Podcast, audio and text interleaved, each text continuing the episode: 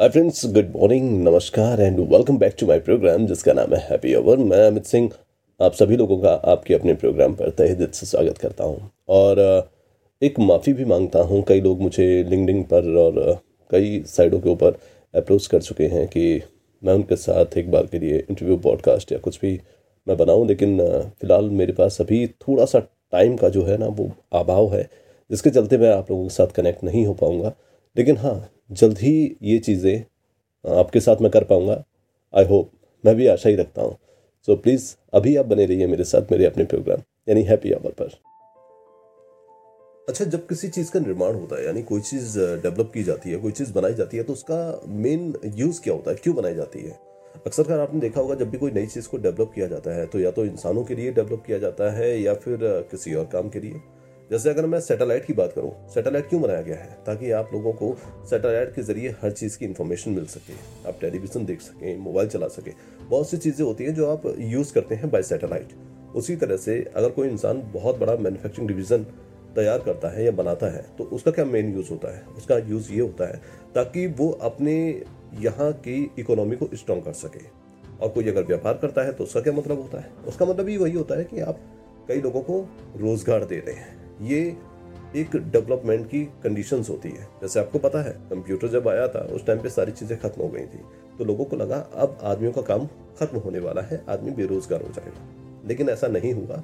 आदमियों ने कंप्यूटर के अकॉर्डिंग अपना काम करना शुरू कर दिया। कोई सॉफ्टवेयर इंजीनियर बना, कोई हार्डवेयर इंजीनियर बना, कोई मतलब कि एक तरह से अगर मैं बात कर रहा हूँ तो जनरली से बात इसलिए कर रहा हूँ क्योंकि डेवलपमेंट जब होता है, जब नई चीज़ इनोवेट की जाती है इनोवेशन होते हैं तो उससे कई बेनिफिट्स होते हैं।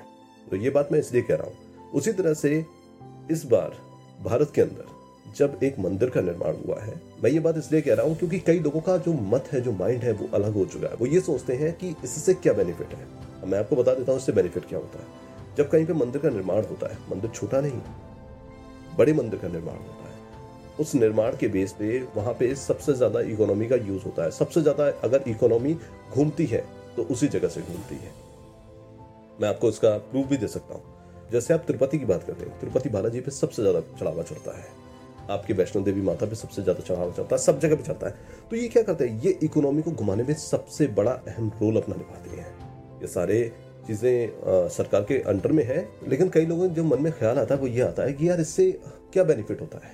हमको पुजारी थोड़ी नहीं बन जाएँगे। हम ना पुजारी बन जाएँगे, ना ही हमें कुछ सीखने को मिलेगा, ना ही कुछ इनोवेट करने को मिलेगा। तो मेरे दोस्त, सबसे पहली बात यह है कि आपके पास है क्या? ऐसी कौन सी चीज़ है जो आप दूसरों को दे सकते हो? कोई ऐसी चीज़ है जो आप दूसरों को दे सकते हो? आपके पास गूगल आपके पास नहीं है। आईटी में स्ट्रॉन्ग आप नहीं है। ठीक है सैटेलाइट और साइंस के बारे में अभी शुरुआत हुई है, कुछ टाइम से। अगर मैं बहुत पहले की बात करूँ तो साइंस में भी हम इतना ज़्यादा आगे नहीं थे। इसके साथ, हम लोग मैकेनिकल में कितना स्ट्रांग है, वो भी आपको पता है कि अगर टाटा जैसी कंपनियाँ हैं जिन्होंने अपना एक मार्केट बना रखा है, अगर ये ना हो तो फिर क्या होगा?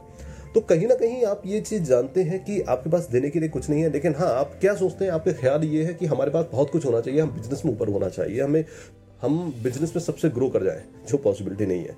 क्योंकि हर जगह के अपने एक टर्म्स होते हैं, हर जगह के अपने एक नियम होते हैं, हर देश अपनी एक कंडीशन के ऊपर चलता है। कई ऐसे देश है जो सिर्फ़ और सिर्फ़ टूरिस्ट के ऊपर काम कर रहे हैं, और टूरिस्ट की बेस से उनकी इकोनॉमी बड़ी स्ट्रांग है वो हमसे ज़्यादा मतलब कि पैसा अर्न कर रहे हैं, और उनकी इकोनॉमी हमसे ज़्यादा है।